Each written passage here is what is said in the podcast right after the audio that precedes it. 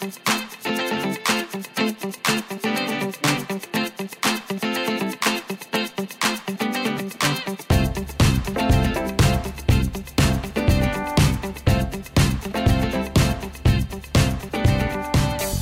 여러분 안녕하십니까? 꽃중년이 되고 싶은 아재들의 반란. 저는 최성 최일구의 Good Choice 최일구입니다.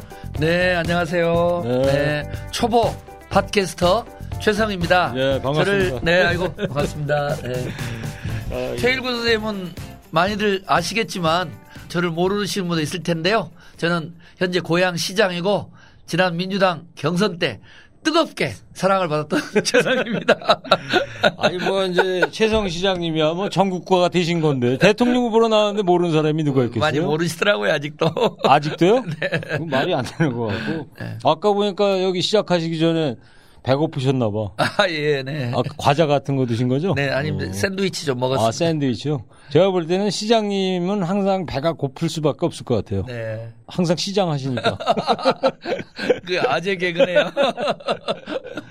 이런 팟캐스트 처음 해보시는 거예요? 네, 출연은 여러 번 했는데 이렇게 대한민국 최고의 아이, 뭐, 별 팟캐스터 MC는 우리 최일구 선생님하고 two MC 비슷하게 예. 진행하는 건 처음이라 예. 많이 긴장은 됩니다. 출연은 경선 때, 어, 몇 차례 참여를 해서 예. 뭐 약간의 특성을 조금 알기는 합니다만은. 네. 제가 그 문재인 후보 캠프에서 미디어 특보라는 걸 했었거든요. 네, 그래서 네. 제가 문재인 후보가 좀 말씀이 좀 어눌하시고 쫙쫙 안 되니까 제가 네 분의 분당 음절수를 체크를 한번 해봤었어요. 아, 정말로. 재밌네요. 예. 네. 유튜브나 이런 데 있는 네. 거 가지고 네.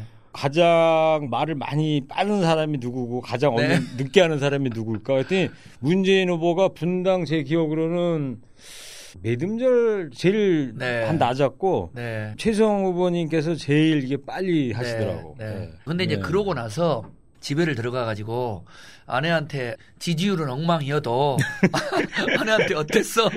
우리 우리 마누라 말 문재인 후보가 제일 잘했다는 거예요. 그래요? 네, 그래서 내가 아니 이 마누라가 지금 내가 지금 그렇지 않아도 속이 상해 죽겠는데 음. 근데 이제 아까 음절하고 똑같은 이야기인데 문재인 후보는 조금 어눌한 듯 해도 따박따박 차분히 대통령 후보로서 이렇게 믿음감이 있었다. 네. 왜 당신은 뭐 그렇게 서두르고 급하냐.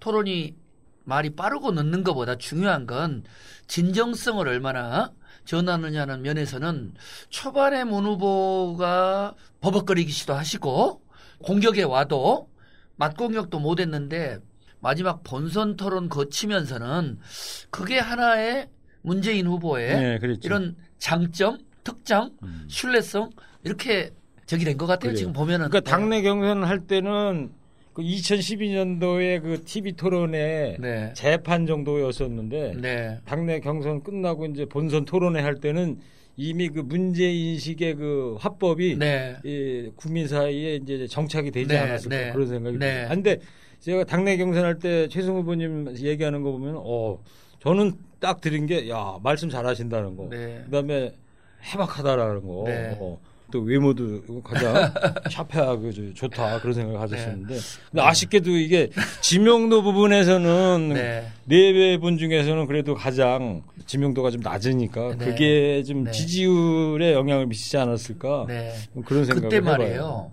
경선 토론하고 합동 연설할 때 네. 아마 최일구 선생님하고 마음에 와닿는 이야기일 게 무슨 이야기를 했냐면 문 후보님 존경하는 시청자 여러분 정권 교체를 위해서는 언론 민주화가 꼭 필요합니다. 네. 동의하십니까? 이렇게 이야기한 거예요. 그러니까 사람들은 아니 최성이 언론인 출신도 아니고 남북 문제나 자치 개혁은 동의하는데 왜지? 이럴 거예요. 근데 그게 뭐냐면 제가 1월 5일 날 잊지도 않습니다. 민주당 대선 후보로 경선을 출마하겠다고 했고 그때 추미애 대표 께서 민주당은 뜨겁게 토론을 시키겠다. 그러면 인지도 없는 사람도 박원순 시장, 김부겸 후보 해서 한판 맞짱 토론하자. 그러면 실시간 6회 연속을 검색 1위 정도면 뭐문 후보님은 지지율이 워낙 높았고 다른 후보들은 뭐 경력이나 나이나 모든 면에서 내가 한번 해볼 수 있다고 본 거예요. 네. 그런데 두 달 동안요 문 후보에 대한 비난, 비판은 연일 쇄도하고 아무리 공약을 발표하고 해도 얼굴 한 번을 안 보여주고 오직 하면 광화문 촛불광장에 나갔는데 문재인 후보, 이재명 후보, 안희정 후보는 보이고 나만 안 나오는 거예요 유령으로. 화면상에요? 네. 어, 뉴스, 화면상 뉴스 시간 뉴스 같은데. 시간에도 물론이고 어, 또 TV 토론을 했지 않습니까? 네. 두 번을 토론해서 SNS상에 이슈가 됐는데도 안 실어주는 거예요. 그러니까 음. 아 만약에 내가 문재인 후보를 까고 비판하고 일부 언론의 구미에 맞는 수구 보수 내지는 냉전 논리를 했으면 연일 나를 부각시켜주는 거죠. 네.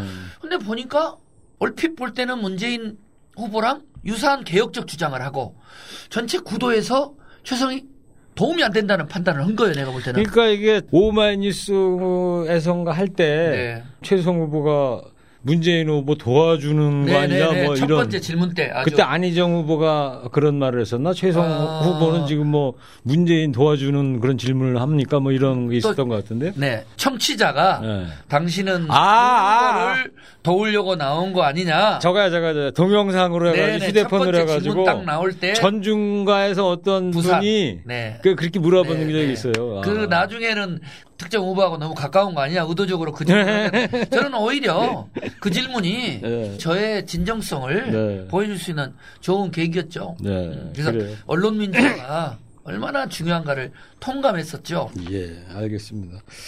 저는 최성 시장님 만나 뵙게 되면 꼭 물어보고 싶은 게 있었어요.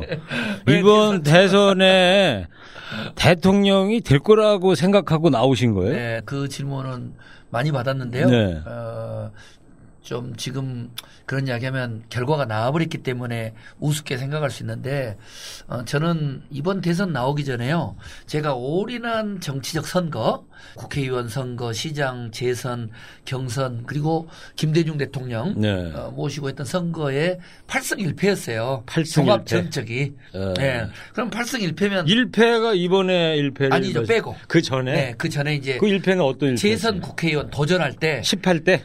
네네 그렇죠. 아. 그때 고향 전역에서 다 된다고 했는데 네. 3천 표 차이로 졌어요. 그러니까 조금 제가 마지막에 자만했죠. 아, 그때 때. 한나라당 의원이 됐을 때인가요? 네 그때가? 그렇습니다. 그 이명박 대통령 되고 노무현 음. 정부 좀 평가할 때 그랬는데 그러면 8승 1패 경력을 가지고 있는데 어, 대단한 거 아닙니까? 8승 1패면. 뭐 개인적으로 그렇게 네. 돼. 그런데 항상 내가 이기는 선거만 했구나. 의미 있는 선거도 참여를 해야 되겠다라고 했고 제 나름대로는 치밀한 계획이 있었죠. 네. 네. 인지도 올리고 또 광주 경선에서 제 나름대로 역할을 하고 그다음에 하나는 안희정 이재명 후보 중에 한 분만 내가 4위에서 3위로 가면 따라잡는 역전을 한다. 추월을 한다. 가져올 거다라고 음. 했는데 워낙 인지도가 늦었고 그 터닝 포인트를 저 광주에서 삼으시려고 저는 그때 고향에서.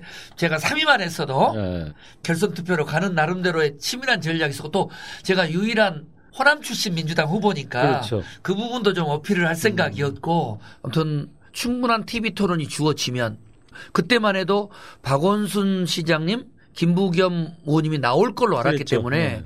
그러면은 여섯 분 중에서 거물인 김부겸 의원님이나 박원순 시장님이나 안희정 지사나 이재명 시장을 한두 분만 내가 제끼고 치고 올라가면 음. 호남 유일 후보로서 그리고 본격 TV 토론 갔을 때 광주에서 어쨌든 제 홈그라운드니까 반전을 모색한다 네. 거기서 했었는 전환점을 삼아서. 네. 어. 근데 뭐 그게 몇 번 딱 해보니까 문재인 후보 지지율이 철옹성이었고 다른 분 두 분도 인지도와 조직 기반이 장난이 아니었고 네. 제일 중요한 건 200만의 유권자들이 이미 상당히 조직화된 예. 참여해서 깨끗이 마음의 준비를 하고 그러면 이거는 더 전공법으로 간다.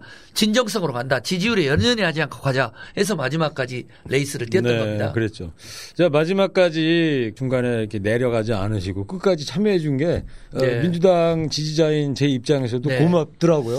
네. 웬만하면 저렇게 낮은 지지율인데 네. 네. 처음 예상보다도 훨씬 낮게 나왔습니까? 훨씬이죠. 네. 그럼요. 아니 왜냐하면 당초는 한몇 퍼센트 정도는 생각하셨어요? 어, 제가 이제 두 번째 하고 세 번째 이제 메인 방송으로 갔을 때 그때도 실검 종합 1위를 했으니까 네. 민주당 내 지지도 한 5%로 치고 올라갈 거라고 봤고 그러면 이제 네 번 한 여섯 번째 하고 광주예요. 네. 예. 그러면 거기서 5%, 6%, 7%만 치고 가면 얻는다고 했는데 인지도만 올라가지 지지율은 변화가 없고 또 광주 갔을 때는 자체 여론조사를 해봤어요. 네. 그랬더니 내가 누구에 대해서 네거티브를 하는 것하고 지지율 변화하고는 무관하구나. 음. 라는 판단이 들어서 두 차례 정도는 포기를 심각하게 고민했죠. 어? 광주 경선이 끝나고는 어 아내와 함께 예 밤에 눈물이 나오더라고요. 어. 이제 제가 광주 출신이고 거기서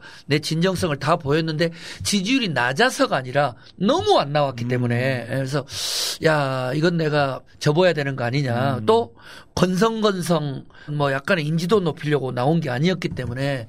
그리고 그 뒤에 한 두 번을 고민했는데 가까운 분들이 몇 분하고 상의하니까 그러면 너는 더 죽는다. 음. 어, 만약에 여기서 중간에 그만두면 네, 그렇게 되면은 진짜 너는 다른 의도가 있어서 나온 게 돼버리는 거다. 음. 인지도 높이고 이제 적당히 했으니까. 그래서 마지막까지 완주하는 그 모습이 더 중요하다. 그러니까 그 모습이 아름다워 보이더라고요. 근데 이루 말할 수 없이 힘들었어요. 네. 또 하나 고통스러운 순간이 전당대회장에 가서 이제 연설을 하는데 우리 지지자들은 조직 기반이 없으니까 거의 없고 그렇죠. 네. 그다음에 이제 문재인 후보 측에서는 연호가 오고 음. 한쪽에서는 또 문재인 후보하고 혹시나 뭐가 있지 않느냐는 네. 네거티브를 하고 그러니까 그 지지자들도 그런 나의 어려운 상황을 아니까 박수를 쳐주고 싶어도 더구나 이제 또 연설이 끝나고 나면 모든 후보가 있는 가운데 지지율 발표를 하잖아요. 그랬죠. 그때 1%도 안 되는 지지율을 이야기를 할 때 항상 그 연호 때는 최성 당선입니다. 최성 압도적인 경선 승리입니다. 라는 이야기를 8번 가까이 들었던 내가 음. 4위 정도가 아니라 참혹한 음. 지지율 결과가 나오니까 그 연단에서는 유권자나 국민들 향해서 표정은 웃고 있었지만 마음은 참담하셨다. 네네. 그래도 의연하게 보이려고 했는데 참 놀라워요. 그때 그 연단에 있던 우리 당원 동지들 인터넷으로 봤던 많은 분들이 뭐라 그러냐면 최 시장 그때 좀 밝게 웃고 있지 너무 비장하더라. 아니 거기서 그 표정 관리도 의연하게 하는 게 힘든데 거기서 제가 웃고 있다고 생각을 해보세요. 그러면 그건 그래서 근데 그거는 이번에 좀 배우셨던 거 아닐까요? 그러니까 나중에 또 그런 기회가 있다면 네. 연단했을 때 지인들이 코치해 주는 거 아니요. 아니요. 그럴 순 없어요. 왜 그러냐면? 그럴 순 없는 거죠. 조금 더제 마음속에 떨림이 없는 의연함. 내가 이 지지율에 연연해하지 않는다. 정권 교체 내가 올인한다. 두고 봐라. 그리고 어떤 후보보다 내가 걸어온 길, 내가 갖는 비전이 부족함이 없다. 물론 문재인 후보가 대통령이 되신 다음에 당선되고 그 다음 지금까지 행보를 보면서는 솔직히 이 자리에서 고백하지만 아 내가 되는 것보다 다른 누가 되는 것보다 문재인 후보가 대통령 되는 게 잘 됐구나 준비를 당신도 잘했고 진용이 장난이 아니구나는 걸 내가 느꼈기 때문에 페이스북에 고백을 했어요. 네. 그러나 본선 토론 끝나고 마지막 대선 될 때까지는 나는 지금도 문재인 후보를 제외하고는 다른 후보 본선의 후보들보다 내가 경력이 부족하거나 준비가 부족하거나 이렇게 받아들이지 않기 때문에 아니 격투기나 복싱 대회 가가지고 금메달을 목표로 뛰었는데 1회 KO패를 졌는데 거기서 관중들을 향해 갖고 웃으면서 아유 뭐 다음에 그건 아니죠. 어떻게 보면 펑펑 울었어야 되고 감정에 솔직해서는 게더 되는데. 그것을 저는 그래서 다시 그 상황이 와도 그때 이상의 표정 관리는 자기적인 거고 웃음은 음. 예 그리고 끝나고 연단을 돌면서 해야 되는데 그까지 못했어요. 네. 네. 그리고 마지막까지 의연한 모습 보이고 우리 지지자들한테 가서 악수하고 그럴 때 밖에서 문재인 후보 또는 다른 후보 지지자들이 와서 최 시장님 미안합니다. 정말 당신 다음에 나오면 찍겠다. 당신이라는 진주를 발견했다. 그럼 내가 우스갯소리로 나중에는 그 약속 지키세요.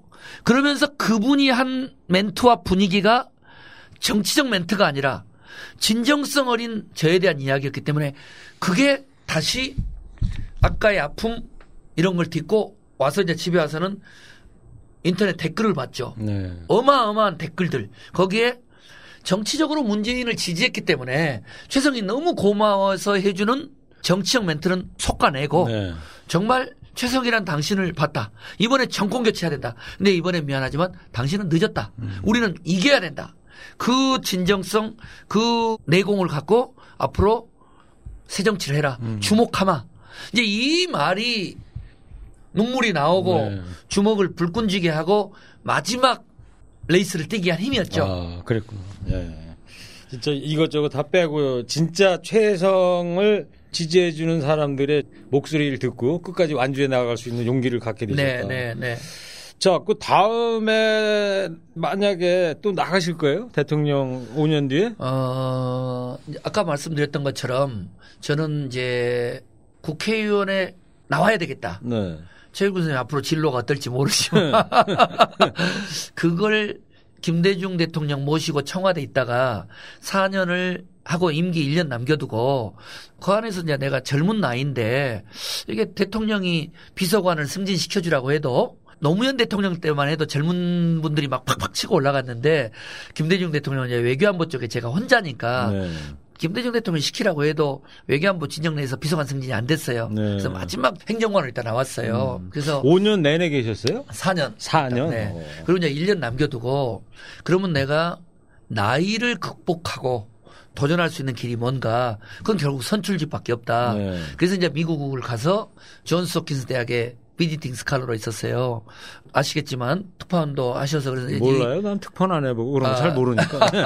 그러, 그런데요. 네. 네, 이제 그래서 그때 이제 워싱턴에 1년 있으면서 네. 제 앞으로 미래를 설계를 했는데 10년을 살게 했어요. 지금도 그 메모가 있는데 아 내가 국회의원에 출마를 해야 되겠다. 음. 김대중 대통령이 대통령 되실 때 고향인 광주보다는 아무 연고가 없는 남북교류협력의 전진기지 가서 내가 정치 생명을 여기서 바쳐야 되겠다. 음. 그리고 올인했고요. 그래서 국회의원 되고 한 번 떨어져도 안 떠나고 지금까지 네. 이제 10한 5년 있었던 거니까 약속을 지켰고요. 그럼 그때 사는 데가 고향은 아니었어요? 아니었죠. 여, 어, 네. 성북이었고요. 아. 그래서 이제 한 명의 연고가 없는 데를 가서 도전한 거예요. 예. 지금보다 더 무모했죠. 음. 근데 왜 그 말씀을 올리려고 하냐면, 그러면 이번에 대선 나올 때 몇 년을 고민한 거예요. 그런데 원래 대선이 12월이었기 때문에 제 계획보다 7개월이 빨라져 버린 그렇죠. 겁니다. 네. 만약에 그 로드맵이었으면 제 나름대로 훨씬 더 인지도 전투력을 발휘할 수 있었는데 갑자기 촛불 국면이 돼버린 거죠. 그렇죠. 그리고 이재명 시장이 뜨고 안희정 지사가 나오고 근데 이럴 때 판단한 건 제가 앞으로 10년을 계획을 한 거예요. 호남 유일의 후보가 이재명 안희정을 제치고 민주당의 돌풍을 일으키면 반전이 가능하다. 음. 네. TV 토론, 정책, 경력 이렇게 본 거고요. 그런데 어 힘드네. 음. 라고 했지만 그러면 나갈 때 참패의 가능성을 안 뒀느냐 뒀죠. 네. 내 나름대로 준비나 이런 것들이 이 정도까지는 아니어도 참혹한 패배를 받으면 어떨 거냐? 다음에는 삼선 시장을 나올 거냐? 도지사 도전을 할 거냐? 아니면 또 나올 거냐는 것은 치밀하게 고민을 했는데 문제는 지지도는 상상 이하로 그래도 뭐 무난하기는 7, 8%? 음. 10%? 처음에 그래서- 그렇게 보셨어요? 네. 아니 뭐 그 정도는 아니 청와대 경력에 뭐 음. 국회의원 했고 재선 그렇죠. 시장이고 이재명 안희정 지사하고 뭐 이렇게 토론해 보면 그럼 뭐 20, 15, 10 뭐 이렇게 봤는데 꼼짝을 안 음. 해버린 거잖아요. 야 이 너무 조기 대통령 선거가 되다 보니까 예를 들어서 권투 선수가 링에 올라가려면 사전에 좀 준비 운동도 좀 네. 하고 그래야 되는데 앞에 두 갑자기 그냥 빡링 위에 올라가 버리게 달, 되니까 앞에 좀 비겁한 변명 같지만 네. 앞에 두 달 동안만 TV 토론을 했으면 그리고 메인으로 갔으면 양상이 달라졌죠. 네. 근데 그 두 달을 완전히 유령 인간, 투명 인간으로 음. 지내고 토론 때 내가 많이 이야기했잖아요. 음. 그런데 반전은 아까 이제 우리 최 선생님이 저한테 덕담을 해준 것처럼 모든 여야 후보 중에서 이번에 가장 장사를 잘한 사람이 최성이다. 종편에 나온 많은 분들이 그리고 전국의 최성희를 모르는 사람이 어디가 있냐. 그렇죠. 반신반의를 했어요. 그래서 제가 이제 광주도 가보고 봉화마을도 가보고 안 가도 되지만 일부러 갔죠. 근데 웬걸 너무 많은 분들이 기억해주고 또 지지해줘서 8승을 하는 동안 경험하지 못했던 뜨거운 지지를 이 2패에서 느낀 거예요. 음. 아, 이게 정치구나. 이게 내가 지는 싸움도 한번 해보자고 했구나. 이번에 이제 미국이랑 유럽을 다녀왔잖아요. 네. 모스크바를 가거나 노르웨이를 가거나 어디를 가든지 간에 예상치 않는 분들이 기억해주고 아주 좋은 느낌을 갖고 있더라고요. 네, 교민들께서요. 네. 음. 근데 이제 그때 취지는 언젠가 최성이 큰 정치를 할 거다. 주목하고 있다. 이제 음. 이런 이야기들이에요. 그런 분들이 어떤 분은 도지사로 나가라. 다음은 꼭 나와라 하는 거냐. 저는 그건 중요치 않다고 음. 봅니다. 그래서 이제 제가 드리고 싶은 부분은 지금 건방지게 뭐 내년 5년 이후에 재출마 여부를 이야기한 것은 예의가 아니라고 보고요. 음. 지금 단계에서는 아닌 것 네, 같다. 이제 많은 분들은 도지사 출마 여부와 네. 삼선 시장 여부를 묻는데 그것도 너무도 뜨거운 경험을 했던 음. 지난 3개월 또 문재인 대통령 출범 이후 3개월 이 6개월을 좀 반성도 하고 저에 대한 지지도 거품인지 문 대통령이 빠진 이후에 제 지지는 또 다른 차세대 주자로서의 믿음인지를 보면서 우선은 내년 초반에 도지사 출마 여부와 삼선 여부를 진지하게 고민할 거고요. 내년 초반에요. 네, 음. 그리고 나서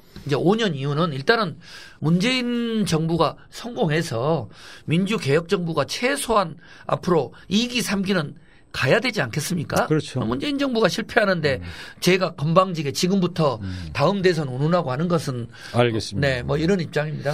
그 이번에 문재인 대통령 되면서 그 문재인 대통령도 노무현 정부에서 비서실장 민정수석하면서 임플란트 10개나 했다고 그러니까요. 그게 고대다고 그러는데 네, 김대중 정부에서 4년 동안 또 청와대에 네. 계셨던 거고 네. 그 대통령 하기가 정말 힘든 거예요. 박근혜 하는 네. 거 보면 설렁설렁해도 될것 네, 같은데 이게요 너무 재밌는 질문인데 제가 어떤 페북을 띄웠냐면 문재인 대통령이 휴가 때 산행하다가 땀이 흠뻑 젖은 네, 오대산에서 만났던 네, 네. 그런데 거기 사진을 보면 땀에 젖다 보니까요.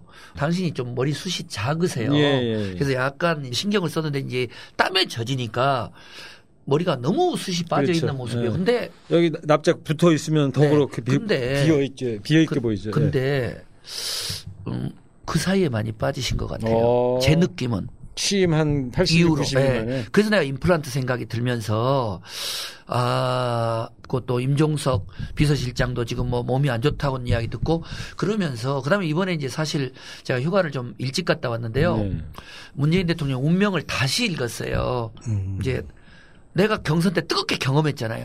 그리고 최 선생님도 마찬가지일 텐데 대통령 당선된 날부터 지금까지는 예전에 알고 있던 문재인 후보가 아니잖아요. 그렇죠.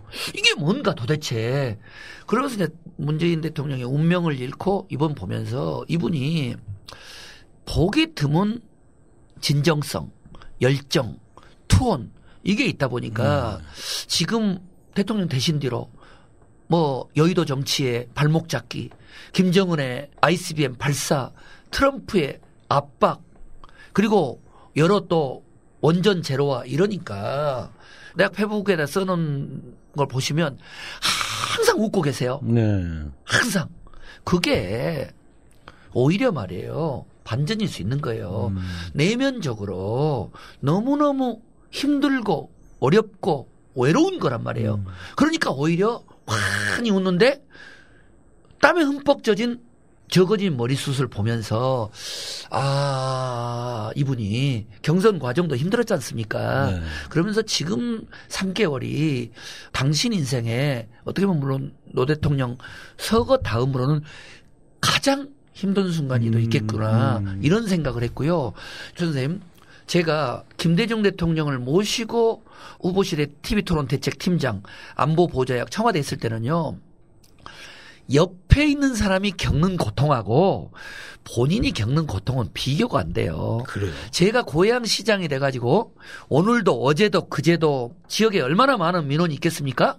지금도 발달 장애인 부모들이 와가지고 한 2주째 농성하고 있습니다. 아, 시청에 찾아가지고 시청에 와서 그래서 박원순 시장님도 조언도 해주시고 이래라 저래라 이렇게 하는데 그런데 담당 국장 과장 팀장 비서실장 보좌관 노력하고 애쓰지만 저처럼 꿈에도 나타나고 이렇지가 않는 거예요. 그러니까 청와대 모든 보좌진 민주당에 있는 모든 국회의원 문재인 대통령을 너무도 사랑하는 모든 사람을 합친 것보다 대통령의 고뇌 이것은 이루 말할 수 없다. 음. 이런 생각이 듭니다. 네.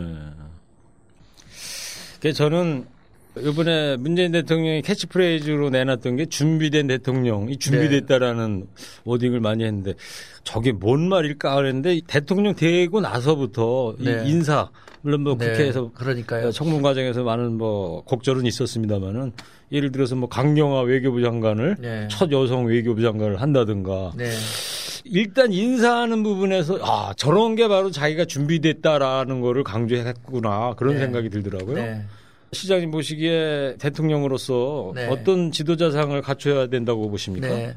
우선 인사 관련해서 조금 말씀드리고 네. 준비된 저기라면 저도 일련의 인적 풀을 쓰시는 걸 보면서 문재인 대통령 주변에 두터운 싱크탱크 이렇게 두터울 수가 있을까에 사실 놀랬고 또 그다음에 발탁하는 광폭 인사의 폭 안철수 후보의 오른팔이었던 장하성 교수의 발탁 또 검찰 개혁을 예측은 했지만 조국 교수를 심장부에 보내는 그런 결단 과거에 새누리당의 색깔이 강했던 인사들의 외교 쪽의 배치 이런 부분들을 보면서는 야 이 내공과 이게 간단치 않구나 하는데 아직은 그 대목은 유보적이에요. 네. 왜 그러냐면 저는 철저히 이것이 시스템 행정해야 된다.